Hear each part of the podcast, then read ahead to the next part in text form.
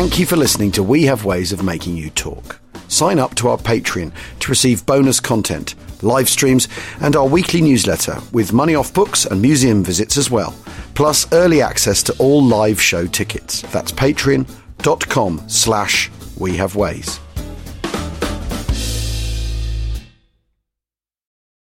This episode is brought to you by Dr. Squatch. When your personal care routine needs a refresh, Dr. Squatch is here to help.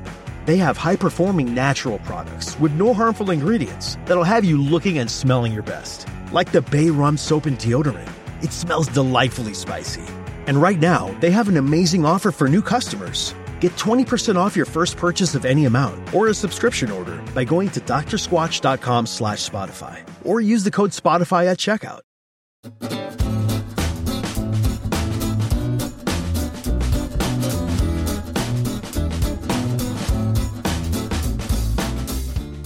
Achtung, Achtung, welcome to We Have Ways of Making You Talk USA with me, Al Murray, James Holland, and of course, John McManus. Happy New Year, John. Happy New Year, Al. How are you? I'm, I'm, I'm much the same really. Um, you survived. You survived. Fatter and marginally more um, battered in terms of alcohol intake, but otherwise essentially the same. Yeah. are you big on mince pies and all that kind of stuff? Yeah, I, I like a mince pie. Uh, are you aware of what a mince pie is, John? I mean, I've heard of it, but I've never had it actually. so, so I should probably have the explanation. What? So, what is a mince? Pie? What do you have? You have eggnog or something, don't you? Well, I mean, I'm not an eggnog person, but uh, we have like Christmas cookies and right G- ginger stuff. Is it ginger, uh, ginger, you know, ginger snaps, uh, which Yeah. are Yeah. really good. Yeah. But we don't have mince pie. So, so what's in mince pie? Well, um, it's, It's not mince, basically. Not mince. It's sort of raisin and cinnamon and spice and stuff. Oh. Orange peel. an orange peel, a little sort of in a little pastry pie, really, and um, and you can You have cream on it, don't you? Brandy you can have butter. cream on it, brandy butter. But they're they're sort of English sweet treat, really. That Um, sounds good. They're, they're, they are Yeah. nice. I like them. I, I'm, I'm partial to them. I'm, but, I'm very partial. Very partial. but we're not here to do a hands across the water cultural exchange about a Christmas um, uh, Sweet tidbit. meats. Sorry, sweet meats. No, No. We're, we we uh, we're picking up where we left off. And last time um, we were talking about the American mobilization, which is still at this distance. And of course, with the current state of the US military, the size of the US military, it's just the most, you look back at it, it's the most remarkable, incredible achievement. Isn't It? From a- Astonishing. from a standing start, really. And done in a New Deal style, really. If you've got to characterize it as anything, it's a sort of New Yeah. Deal army, if it's anything.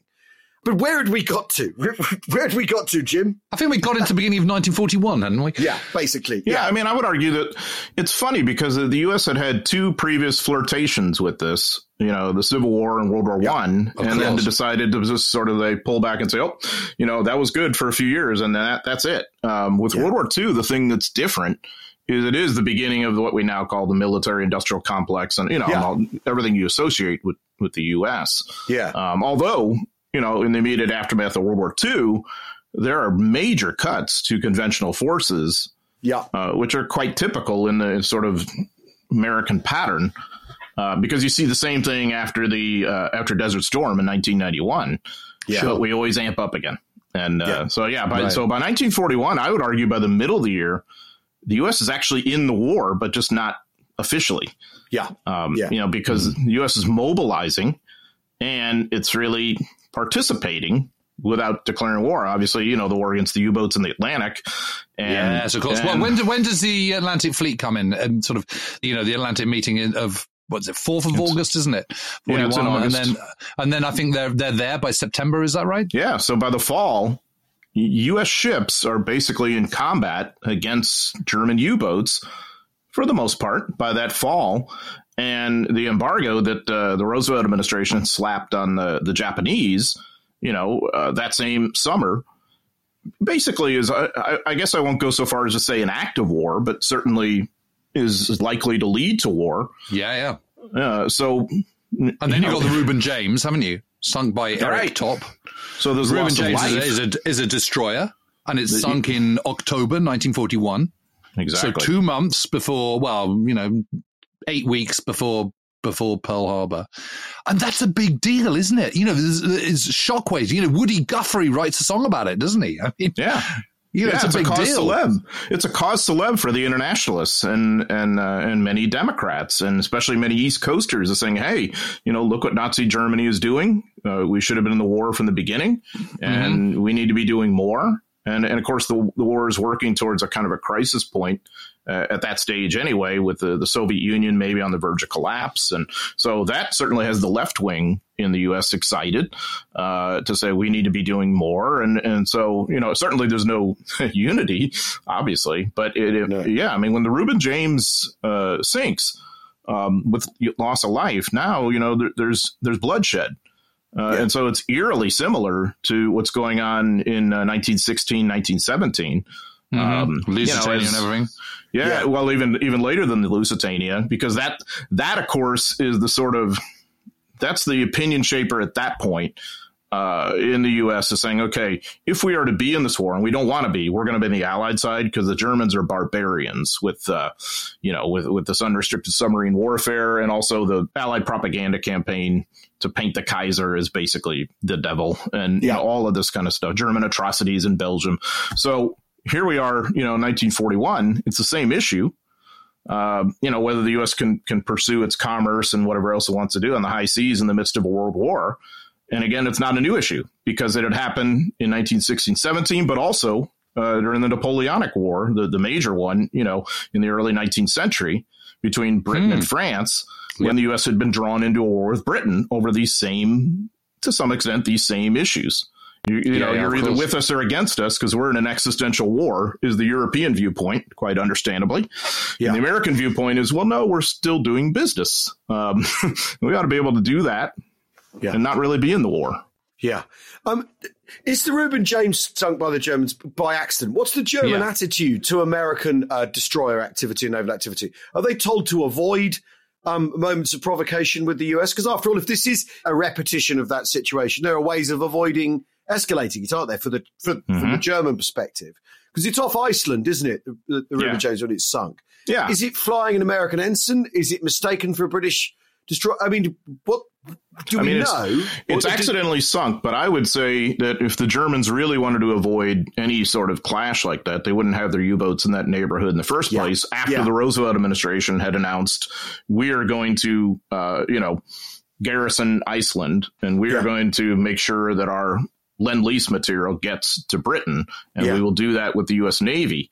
But I also understand why the Germans aren't going to retreat from that position because if they do, then of course now they're going to allow the U.S. to basically be the the supplier for their Yeah. one of their mortal enemies. Um, Yeah. So they were in a kind of a no win situation in that regard. But but but the commander of U five five two, which is the submarine that sinks it, is is is Erich Topp. He's one of the kind of you know the great U boat aces, and he's an extraordinary guy. And he writes this. I mean, one of the things he's famous for is is is on a long journey back to base after a patrol. He he writes a long letter about this friend of his that's just a fellow U boat captain that's just been killed, and it's it's deeply moving. It's a it's a an incredible essay on friendship and love and loss and grief. It's it's just extraordinary. And anyway, if anyone hasn't read it, I strongly urge they do.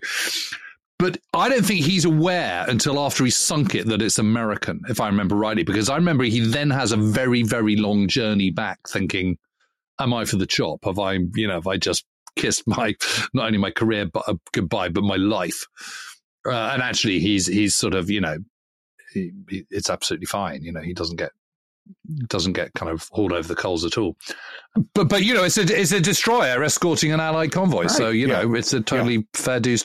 To, you know, it's a, a completely legitimate target. Exactly. And the Germans, from their position, can't afford to have their hands tied in that situation, No. can they? So, yeah. But the interesting thing about it is, is that it, it is a warship, not a merchant vessel. Hmm. And one of the, I I think you can argue, is one of the great mistakes of the of the wolf packs is that they target the merchant ships rather than the escorting warships. Yeah. Because if you destroy the escorts, then once they're out of the way, you can hmm. then have an absolute, you, you know, it's happy days. It's a hell of a lot more complicated building a destroyer than it is a Liberty ship. Not that Liberty ships are really kind of sort of kicking in at this, quite at this stage, but Yeah, right. and I'd agree. But you know that that's that's the bottom line. Um, and you can say that it's a it's a it's a it's a major mistake of strategy and, and tactics that they they don't they don't go down that route. Hmm. Yeah, that's interesting because that's all Dönitz too, isn't it? I mean, that, that he decides, all right, we've got to take down the merchant ships. This is the strategic purpose of the U boats uh, is to destroy their commerce, their resupply, their their uh, yeah. their shipping capacity. But that's fine in 1940 because the, the you know the convoys are going unescorted because the British Home Fleet is is is staving off any potential invasion threat, and the Canadians haven't really got up and running at this point, and the Americans aren't interested. So you know these convoys are going across the Atlantic, and that's the, that's when you get the happy time, the first happy time of July through to kind of October 1940, when there's sort of nothing really doing, and you know these convoys are just at the mercy of Wow, whatever. So ducks. that's why they're they're sitting ducks, which is why they're sinking three hundred thousand tons a month, four hundred thousand tons a month, mm-hmm. you know, etc. But then it quickly, you know, gives them a full sense of security, gives them a full sense of kind of, you know, actually this is easy peasy. And then suddenly it all kicks in with, you know, Western Approaches gets its act together and they start putting out greater escorts and the Canadians start coming in and, you know, the whole thing just gets tougher. But instead of, you know, what they needed to do is, is, is get rid of the escorts, but they don't do that. And, and by the time they're, you know, it's just too late. You know, it's a, it's a massive mistake from Dönitz. But on the other hand, you know, if he'd been a man of sound judgment, he wouldn't have been the second Fuhrer either, would he? So, yeah, that's a good point. Very true. Well, and the second happy time is much the same thing. All these vulnerable ships near the U.S. coast that don't have proper escort. Uh, that are again kind of sitting ducks, and right. that's a, that's a consequence of lack of preparedness, but also I would argue uh, a, a kind of an over reliance on air power which is another major American tendency. Uh, the idea that you could have bombers out there protecting your coast from U-boats, you know, that this could be the way you, you, make up for a lack of convoys at that stage. And obviously it didn't, didn't work very well. Yeah. Um, so again, it takes a while to get the act together. So John, that's the, the, the naval element. By the start of 1941 is what's happening. The different, you know, you got the air power people, the army people, the naval people. Are they all like laying out their case for how the war's if if the war comes, how it's going to be won. Is there this enormous tussle going on with different mm-hmm. thinkers and different ideas? Because I know about that, you know we have the Louisiana right, maneuvers and all that sort of stuff. yeah. Can you can you just paint the picture of who the factions are and how they're tussling for for supremacy and control? I mean. Between the three services, although the army, army and the army air force, but let's, for the sake of argument, mm-hmm. and the armed forces and the armed services, and politicos in, in Washington and the industrialists, the dollar yeah. a year men, because there's a, there's a, there's a fight going on between all three sections. Because oh, definitely. Let, us start with the three services and then yeah. how the, how how the political establishment reacts to that, and then the the political industrial establishment. So what's going on? What are the Navy saying at this stage? Yeah, well, the, the Congress had actually um, supported the idea of a two ocean navy as early as 1936. Um, so you've got this sort of long range naval building program that we're sort of in the middle of at this stage in 1941 or so. Yeah. Um, and the, the, big argument, of course, raging in the Navy is the whole battleship versus uh, aircraft carrier thing is which is the real capital ships how is the future war going to be fought because i think there's a general acceptance in uh, naval command circles that the us is going to be in the war yeah. Um, and of course, they're, they're, certainly they're looking to the convoy thing, but you know, but that's unglamorous. I mean, especially to the to the aviation crew who who like any sort of new weapon folks are you know tending towards zealotry of like we're the future, we're the future yeah. of warfare, and, and, these stodgy old battleship people belong 50 years ago or whatever. Their time has yeah. passed, and air yeah. power is everything, and so that really kind of intersects in army circles with, of course, the Army Air Forces thinking they have the new weapon war that'll prevent a repeat of World War One. And so they are really pushing hard for resources to be poured into uh, four engine bombers. Um, and, and, of course, as you, as you guys know, you know, probably way better than I do, that takes enormous uh, manpower and maintenance and uh, fuel, all this kind of stuff it takes to, to be that kind of bomber force, which the RAF had started to become the Army Air Force is arguing for major priority there within Army Ground Forces too. See, I think this is funny as well. It's like it's like we'll always find a way to argue, no matter what. Uh, with an Army ground forces, the big argument is between the armor zealots who think tank warfare, it's all about mobility and the blitzkrieg, and um, you know that's going to revolutionize warfare, and we want mass tank forces that are going to penetrate deep in the inner rear, and the stodgy old infantrymen and all, you know, so that there's that tension, and then like like Jim said, at the higher level of mobilization, the industrialists bickering with the armed services, with the administration, over exactly how all this is going to proceed and who's going to get paid what. Well, well, it's absolutely clear, isn't it, that, that you know the the Marshall who takes he takes over as chief of staff. Uh, is it on the first of September or the third of September? But I don't know. I think it's first of September, nineteen thirty nine. First September thirty nine. Yeah. He takes over. Yeah. You know, and, and and what he realizes is that they're massively in, inadequately equipped for, for for the global situation. At exactly the same time that, that Roosevelt has been having precisely the same thoughts. So there, there, there, there's a sort of meeting of minds. And then, as we were talking about last time, you know, Roosevelt brings in people like Stimson um, and Knox into the kind of war, uh, Navy board, and and Stimson as Secretary of State for War, and these guys are in a different caliber. You know, they're they're they're from from the the Democratic predecessors. Two of them are, are obviously Republicans, and the, suddenly there is this urgency kind of right at the center of government. But that doesn't mean there's not a lot of people else where in, in Washington who are so extremely suspicious about this, who are nervous about it, who are anti, you know, think this is the thin end of the wedge that, that, you know, once you've kind of opened the door, it'll inevitably be wide open and you'll get sucked into the war. Um, exactly. Et cetera, et cetera, et cetera. So you've got all that. But the problem is, is, is that the Marshall and the chiefs of the army and the navy and the United States Army Air Corps, as it still is at that point, mm-hmm they haven't got a clue how to do this. They don't. They don't know how to mobilize. They're, they're, they're soldiers. They're not. You know, they they are sort of administrators to the point that they're administrators of the war machine, but but a very small war machine from the 1920s and 1930s onwards, uh, and they're just completely ill-equipped for suddenly kind of you know mass production of war material, and they haven't got a clue what to do. Which is when Roosevelt very sensibly creates the War Advisory commission or whatever it's called. I can't remember in, in late oh, May, the, uh, early June. The war supplies and uh, what is it? It's the an advisory supply board. priorities and allocation board. Yeah, something like that. Yeah. Uh, Edward Stettinius, the steel magnate, is one. Uh, Bill Knudsen, the, um, the, the the chairman of General Motors, is another. And these guys go, "This is what you need to do. You need to kind of you know keep civilian production going at the same time, build up your machine tools, and then switch over gradually. And that's going to take eighteen months. And as we discussed last time, eighteen months up is roughly from June 1940 as December 1941.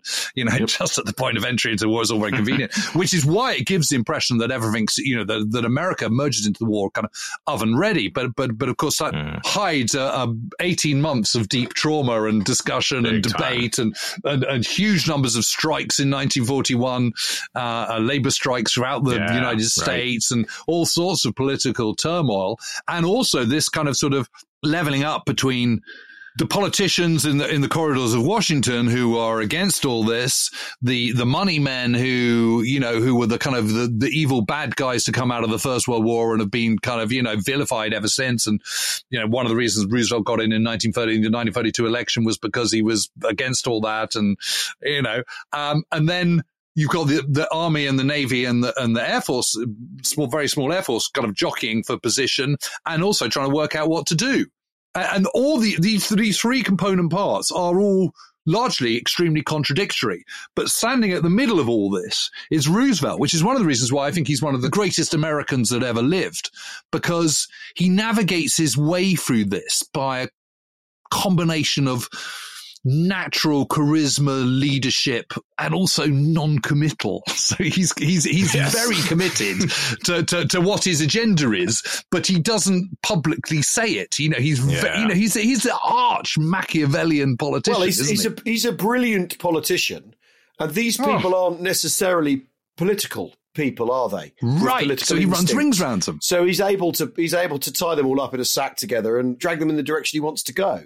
It, it, he, he also has this broader vision of what he wants, an endpoint yeah. of what he wants, which is the U.S. in the war yeah. on the Allied side as quickly as possible in his closest partnership with Britain it can possibly have and yeah. helping the Soviet Union as of mid 1941 as much as possible. So he's got this broad strategic vision and and what he wants in the post-war world and yet he's a like you said he's able to sort of obscure that and work behind the scenes just beautifully but john I, yeah. I think i'm right in saying that that as with britain his priority is naval power and air power it's it's not it, it's not having young guys slaughtered on the ground, and so when he mm. talks about kind of you know we need whatever it is fifty billion to through, through, through Congress in the summer of nineteen forty, he's saying you know we're going to make you know fifty thousand aircraft.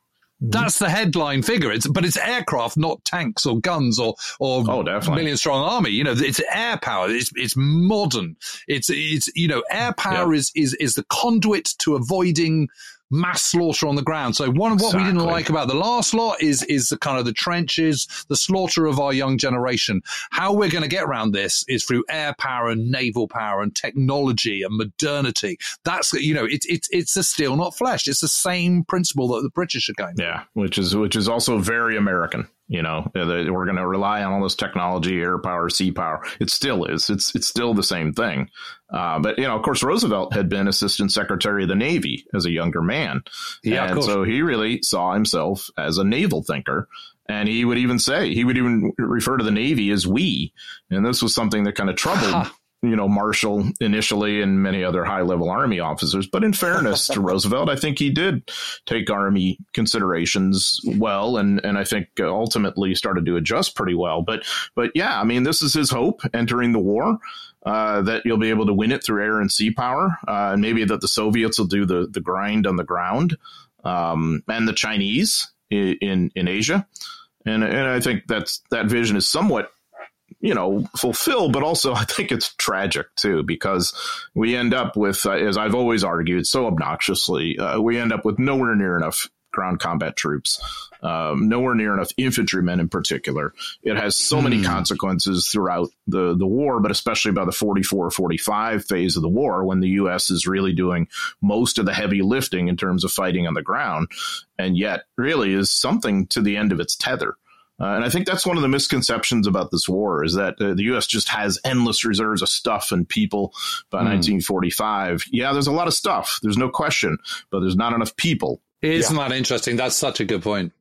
Yeah, because how many divisions do they end up with by the end of the 91 in the Army. So and then 91. So let, let's compare that to Another the six Soviets. in the Marine Corps. Compare that to the Soviet Union. Compare that to, Oh, yeah. to, to, to the Wehrmacht.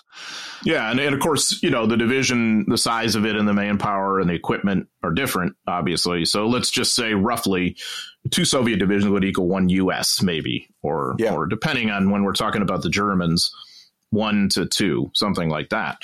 But obviously, those two countries mobilized a lot more divisions than did the U.S. And uh, you know, so ninety-one divisions to fight both the German armed forces and the Japanese. The Japanese Japanese, yeah. is nowhere near enough. And e- even when we add in the six Marine Corps divisions, okay, now we got 97. Originally, Yeah, and you know, even, the- even when you add in the, you know, whatever it is, 50 British and Commonwealth, it's still not enough. It's nowhere near enough. And, you know, and original army planners were thinking of the possibility of a 200 division army, something like Yes. that. Um, you know, so that gets scaled back under these practicalities and a lot of the resources are invested in the army what becomes the army air forces you know it was the air corps then it becomes the army air forces and then obviously the u.s air force after Yeah. the war And, and the other thing is, is that, that what we're seeing, you know, you look, you look at the kind of huge exponential growth and you're looking at that, that image, which I've cited a couple of times of US forces loading up for the Sicily invasion. Uh, I think Bizerta in, in Tunisia, in northern Tunisia. And there's a row of landing ships and there's also Shermans and there's troops going on. And you're thinking, wow, you know, that in kind of two years or whatever, that's, that's absolutely phenomenal, which is, you know, three years rather from, from, from, you know, June ground zero in June 1940 through to kind of July mm-hmm. 19 or loading up in June 1943. That's absolutely going some. But what one has to remember that, that, you know, th- there's one corps of US troops in, in the Tunisia campaign. You know, Yeah. there's, there's whatever it is, four divisions, I think it is into Sicily. Yeah, three initially, and then one. Yeah, Right. one that follows on. Right. The first selective service division that goes into action anywhere is, I think I'm right in saying, the 88th, Mhm. which doesn't The come into the line until March 1944. Yeah, That's the first one anywhere in the whole world. You know, the number of the number of divisions you've got, army divisions you've got operating in the Pacific before 1944 is literally count them on one hand. Um, you know, so it's it's it's not until 1944 that that full weight of infantry is coming in, and that's of course why it takes so long. I mean, Well, it takes as long as that's it does. But then that's also the point at which the, the, the highest attrition starts to kick in. So you've got Definitely. the you may have more at your disposal, but you're much more you're exposing them to far more attrition and wastage, aren't you? So that so it's all very well having more, but you need you still need even more. You know, and we right. You talk about because you got plan. more to do. Well, exactly. But then you and then you look ahead to the plans for the invasion of Japan in in forty five, and the, the the numbers required kind of aren't there really, and there's a proper manpower pinch kicking in in Europe by April where they aren't getting replacements anymore because they need to hold them back. I mean, it's that that whole that whole sort of cliff edge in terms of manpower that the Americans may have gone over in in late forty five. It, it, it's clearly a major driver for the, the, you know trying to win it using air in the form of the atom bomb. I mean, it's sort of once you look at it like that, that all explains itself even more clearly. I think that they haven't got the people. And it clearly yeah. does. And you know, the other thing is okay, the men are available within American society, but you would have had to expand the draft fairly dramatically and train these folks up. Okay, you could do that, but that takes societal will. And that takes political support. Of course, we all know we discussed this in the in the first episode about how how close run you know the, the draft was in Congress in 1940 and 41. Yeah, yeah. And of course, you're going to have more support for it in the context of a war. But you know, as time goes on and the casualties mount up, and it's all all this fighting is happening overseas, not in Boston or San Francisco or something on home soil. You know, I mean, the, the will was running out in 1865 uh, for the North, fighting on home soil. You know, you know, in the Civil War by 1945 and 46, let's say you have to have uh, Operation Olympic and Operation Coronet, the invasions of Kyushu and Honshu. I mean, whether the, the U.S. is really going to have the will to see that forward, I, I, have always thought is an open question. It's no certain thing, I guess. Just given that. that. the Japanese are doing everything they can to create as much bloodshed as possible exactly. to put the Americans off and uh, uh, increase their negotiating power. Um, I'll tell you what we'll do. We'll take a quick break and then we'll be back. And I've, I have a question that I want. Yeah, to, and I've got a thought as well. I've got a question I want to lob in. So we'll be back in a second.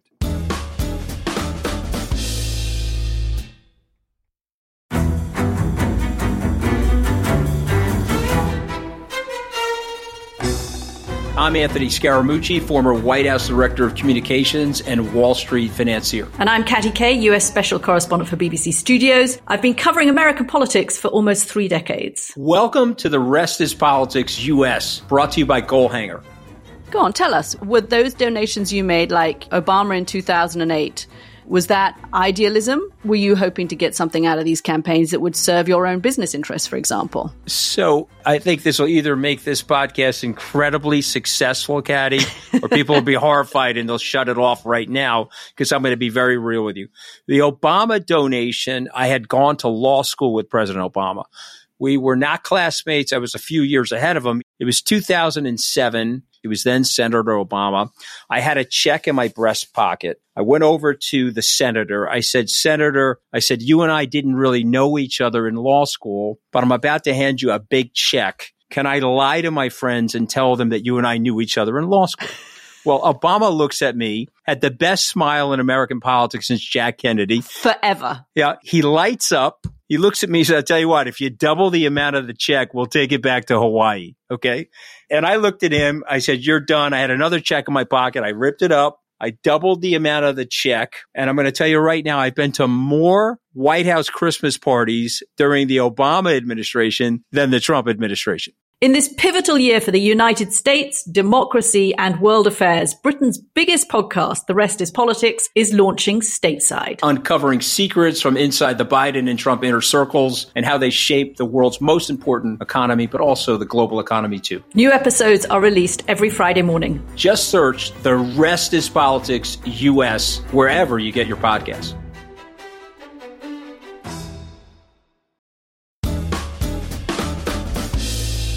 Welcome back to We Have Ways USA. Uh, we're talking further about the mobilization of the US and at the start of the Second World War. John, a simple question. You talked about by 1944, the American army's in full flow. They've got all the men they, they can possibly raise with the draft as it is. But also by 1944, there's a standard piece of battlefield equipment, the Sherman tank, the M4 and its various variants, that didn't exist in 1939. It didn't exist in 1940 and first sort of appears in 1941 in sort of prototypical form. How on earth does that happen? Because after we said the tank men are arguing with the with the um, infantrymen, fine, yeah, we, we expect that because that's the tenor of debate in the 1930s, 20s and 30s. But the tank men are obviously arguing with the tank men within the tank community about what they want from their tank. Now it's a Brit, which is a British thing of the cruiser and the infantry tank and how that all pieces together. How is the M4? You know, because it sort of appears this this thing that's and, and you can and you can see the thinking from the from the Stuart as well, from the M3, that you've got the sponsons, you've got the bogies that are removable. There's like an idea of how you do this and an idea of where, what kind of engine you use and an idea of, of the approach. But how does this thing materialize? This, this thing that's bog standard by 1944, as standard as the GI's helmet, for instance. Definitely. Sort of symbol of the American effort. I mean, the U.S. builds 86,000 tanks in the course of the war, many of which are Shermans. Yeah. Um, and so I think the Sherman is a product of finally industry marrying together with um, the military uh, to say, okay, what can we do? You know, what what is going to be the most efficient kind of tank we can create that we can ship? I mean, really, that's the entire determinant what kind of tank can we ship? Because I tell my students this all the time. Because of course, like like hey, they love the tank focused video games and all that. It's fun to play with the German tanks because they're they're big and they're nasty and they're tough and all that. But I tell them, well, you know, it may not be glamorous, but you need to be able to ship a tank. So it leads to coordination at like at the war production board level um, of what kind of landing craft you're building versus what kind of tanks and in terms of how quickly this happens, well, I think it's a microcosm for the war effort as a whole. Once the will is there, especially post Pearl Harbor, now you're going to have resources. Now you're going to have factories retooled, amped up. All of that kind of stuff is going to happen. So it's actually similar to the war effort and, and something we were just talking about before, like all the different uh, clashes in Washington, D.C. among leaders and all that. The War Department had always had the War Plans Division, which is like this sort of brain cadre for the whole thing. And it's quite interesting. You look at the War Plans Division, a lot of the future leaders of the war come through there, whether it's Eisenhower or, you know, Gerow or Ridgway or, or whoever. Okay, so all of this had been sort of planned out ahead of time and eventually comes to fruition once you have the will to do it. Right. And you certainly have the means because you have a secure industrial base, you've got the resources. Um, you know, so the Sherman tank then I think isn't that big a surprise in that context. Yeah. That the the means had always been there, but the will hadn't.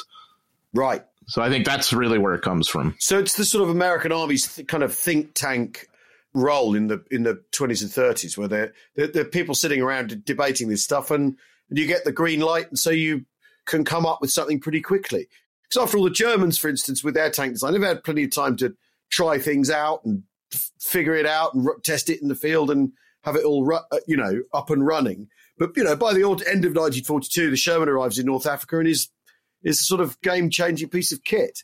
Mhm. America produces a handful of tanks in 1939. I mean, it's it's only Yeah. just double digits, isn't it? It's extraordinary. Well, because most of the automation of society is going towards civilian uh, vehicles. Yeah, the U.S. yeah. is the most heavily automated society in the world at that point, and so now the automation is just simply going to be pre-prioritized to, to making tanks and especially you know less glamorous trucks and, and Yeah, stuff like that. Um, you know, as I think I don't know if we talked about this in the first episode, but by uh, mid 1942, you could not buy a new model civilian automobile in this country. Uh, the government had basically strong armed. It had stopped and it had strong armed the, the, the car makers and said, well, we're going to make sure you don't get the rubber and the glass and the steel and all the things you need. But we've got another nice little thing for you. You can build the war material. You can build all the war vehicles. And Yeah, so, this is well. This is where Bill Knudsen comes in because this is this is Exactly. exactly the language he's preaching. But he, well, the interesting thing about Bill Knudsen is he says you've got to carry on making your your Plymouths and your Cadillacs and all the rest of it until you can immediately switch over because you can't just go right. As of Tuesday, we're going to stop doing building cars and we're going to we're going to build tanks because otherwise you've got a hiatus. You've got a you've got a bit in the middle where no one's doing anything. And you've got to keep these guys working the whole time. They've got to be employed. They've got, you know, the company's got to make money. And then at the point where you're, you've got your machine tools ready, you've got your design ready, you've got everything good to go, that's when you switch over. And then, and then you do a gradual switch over, but a, a quick one, but it's not kind of overnight. It's kind of over a matter of months. And then once you've got everyone, everything switched over, then you're in business and you can start doing it. And what the and what the Americans realize at a very early early stage is that numbers really really count, and they're going to count in this war. It's a numbers game, A- and and you don't need the best. What you need is numbers.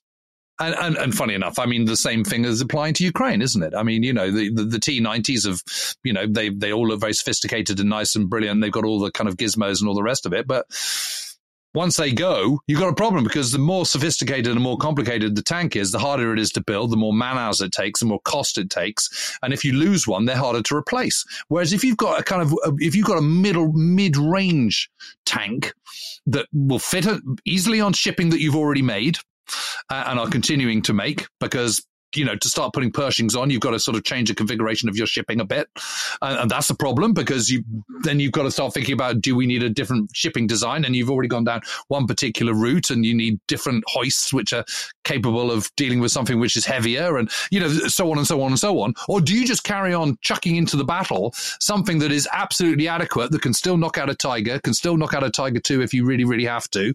Um, it might cost a few more casualties, but, but, but you will have lots of them. You will be able to smother the battlefield, yeah, absolutely, that's what you want.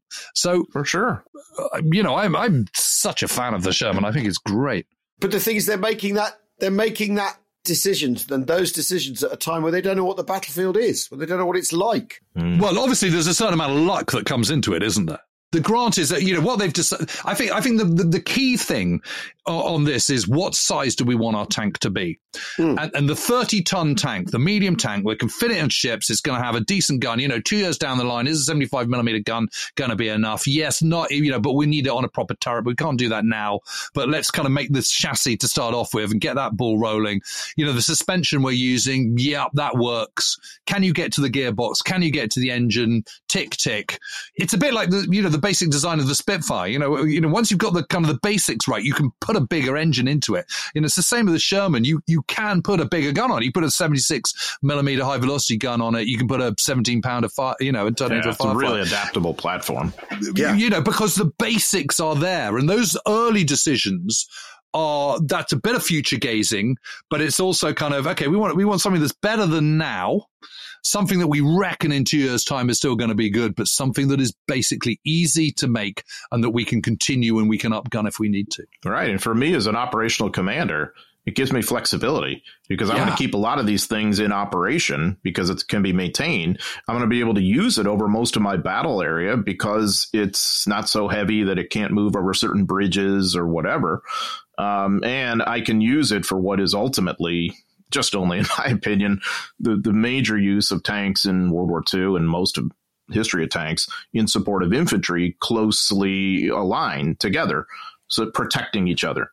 The Sherman is really quite ideal for that. We don't really want it in a toe to toe battle with a tiger. How often is that really going to happen? Well, I think it's something. It's like it's like six percent of tank yeah. engagements. I, I may be wrong about that, but it's it's that it's single digits. It's probably around there. Yeah, I mean, so in, in terms of pragmatism, it's quite ideal.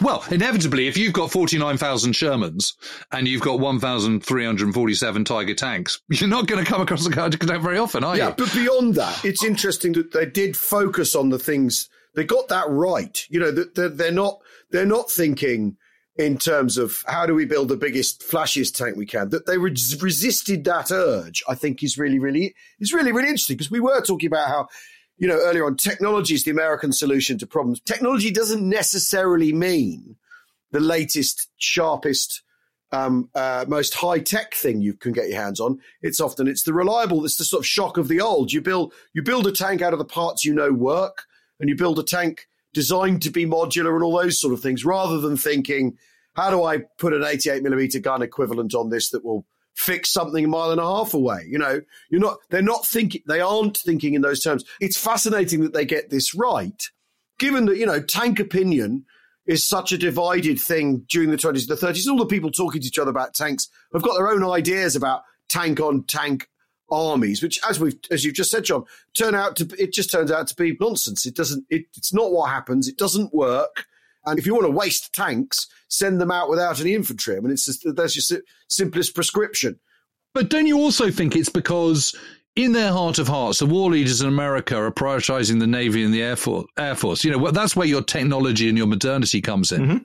because that's oh, part yeah, of the whole still, we're still not freshing because it has to. So, so, so, so you, you, you prioritize. You know, you're, you're putting all that, that technology, brilliance, modernity into your aircraft carriers and into your B 29s oh, and, and B uh, 17s, not into ground attacks because every part of, of, of the US military, whether it's manpower, whether it's machines, whatever, infantry and armor going into battle is the kind of sort of bottom of the food chain. Because you know that, that that's how you know that that's one of the problems of the infantry is is that you know if you, if you're clever and you've got a college degree and you're well heeled you you become a pilot or you go and take a job on a submarine or a destroyer or an aircraft carrier. Possibly. But this begins to change later in the war. It begins to change later when the ASTP is ended and, and the aviation cadet program is curtailed and all those kinds of that's that's what I said. I mean, we have to learn these lessons as we go. Like, oh my gosh, we need more manpower, more quality manpower. But by then, too, I think the weapons have, have adapted somewhat, even on the infantry side of the equation. I mean, yeah, we're still operating with the BAR, but now there's more of them, and that's a good thing. Um, yep. You know, so the other part of this that's really overlooked, in my opinion, if we're talking about especially that amp up in 1941 and and whatever, is the racial side. Hmm. Because you, you basically have a country that is mobilizing for war in order to supply the Allies through Lend Lease, supposedly not in the war, but as we've explored, we really are. We're just not declared. And of course, you've got all this hardcore segregation. Uh, it's a country with a with a quasi apartheid system in, in some mm. respects, you know. And so, uh, A. Philip Randolph and Walter White. Uh, Randolph was was uh, a major labor leader. He had he had founded uh, the Brotherhood of Sleeping Car Porters, uh, most of whom were African American.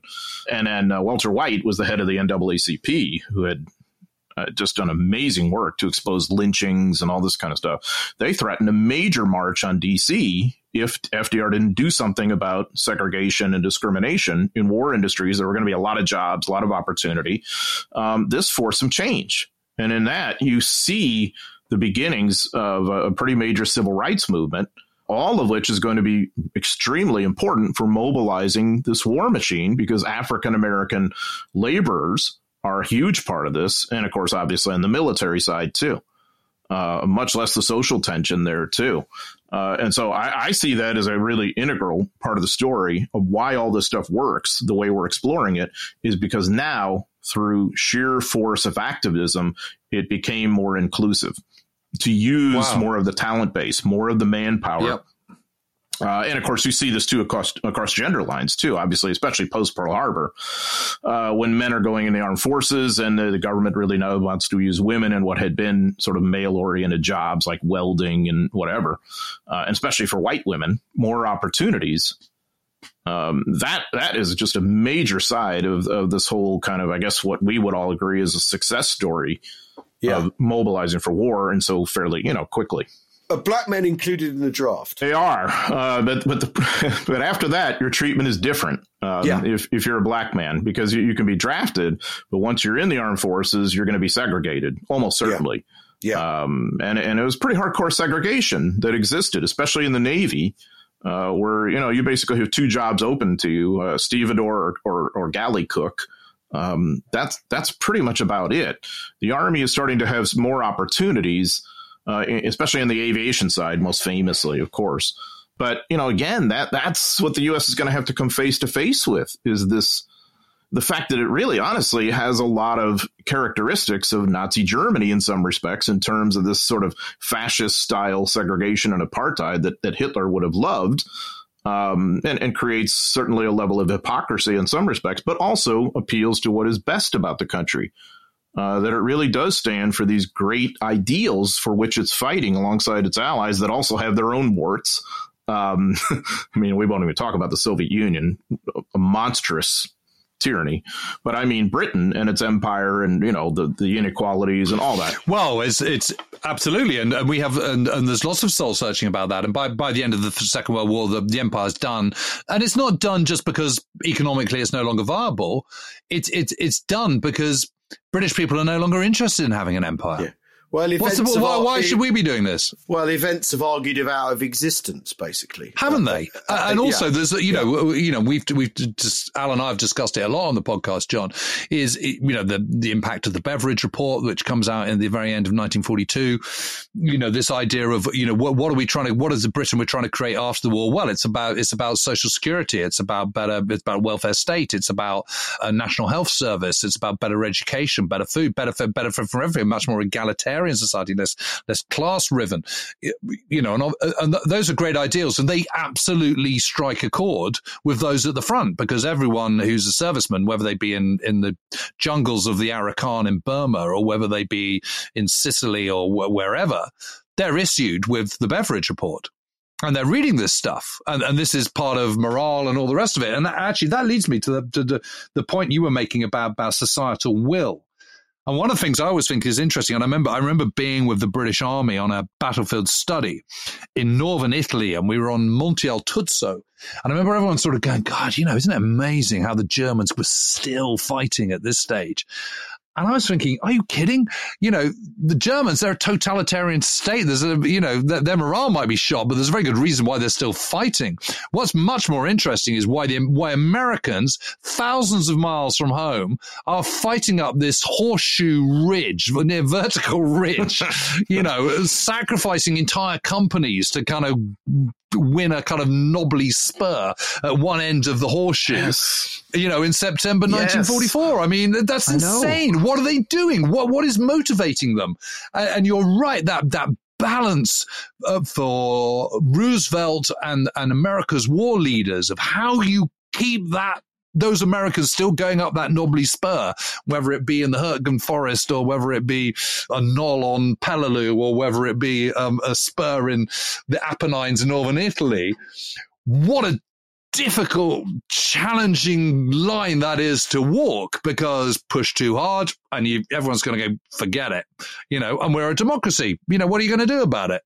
And, and, uh, you know, that's what gives us the moral, the moral high ground, right? You know, so there's all this stuff going on and it's just, you know, oh, you know, I've got a bit obsessed with morale in the Second World War, but yes. I think rightly so because yes, it's, it's rightly so, so, it's so key to I the know. whole thing, and and you can see the political background of all those decisions which is coming to play, which all ultimately boils down to that, whether it's the kind of argument about whether you use the atomic bomb or what.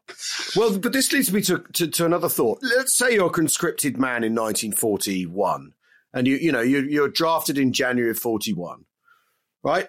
And that means you're taken out of the labour market. Is what's happening if you're not drafted that your wages are going up because there's less hands to the pump and that actually life is pretty good on Civvy Street in the summer of 1941 if you're not if you're not a mobilized man and if you're sat in a camp somewhere and you've been on route marches or you're peeling potatoes or whatever and you and you, the kit isn't ready yet because there is a there's a gap you know, the M1 hasn't come online as a rifle. There's stuff still coming in. The, the equipment's not there yet. The officer training's undergoing a massive shake-up because it's been found to be inadequate. Morale is all over the place. Is there a is there a like morale vacuum when people look at Civvy Street and think, what the hell am I doing in the army? If you're in the oh my god, yeah, oh my god, and especially after Pearl Harbor, yeah, you know when when really the wages really start to go up and the yeah. jobs and the oh my god, the resentment and and even you know before Pearl Harbor, you were asking like if you're Al, you were saying like if you're drafted in January uh, 41, you yeah. know there's a number of guys who were drafted even a few months before uh, whose terms of enlistment now are going to be extended because of the renewal of the draft in 1941, and they are really ticked off. And a lot of them, there was this there was this acronym called Ohio, over the hill in October. So that meant they were going to go AWOL in October yeah. when they thought their terms, you know, of enlistment were ending. This is, you know, two months before Pearl Harbor. Um, it didn't turn out to be as bad as it could have been, but the government was worried. Now, as this whole thing unfolds, yeah, I mean, a number of people had left economic circumstances that were better than what they had in the services. And I, I, I don't know whether it's the majority, but certainly a lot. And they deeply resented that. And so the way this manifests itself during the war is resentment against labor unions that had, you know, so many strikes during the war and, and, and all this kind of stuff. And so if I'm a soldier sitting in a foxhole, sacrificing myself economically, you know, ultimately maybe my life. I'm away from my family. I don't really want to hear about a, a guy, even if he's a coal miner, which is a tough job. Um, I don't want to hear about him going on strike when I need the stuff he's producing. And he's got three good meals. He can be at home with his family. He's got shelter. He doesn't have anybody shooting at him. Can you imagine the anger there? And so um, the, the labor unions come out of the war seeing their, their power curtailed in the Taft Hartley Act in 1947.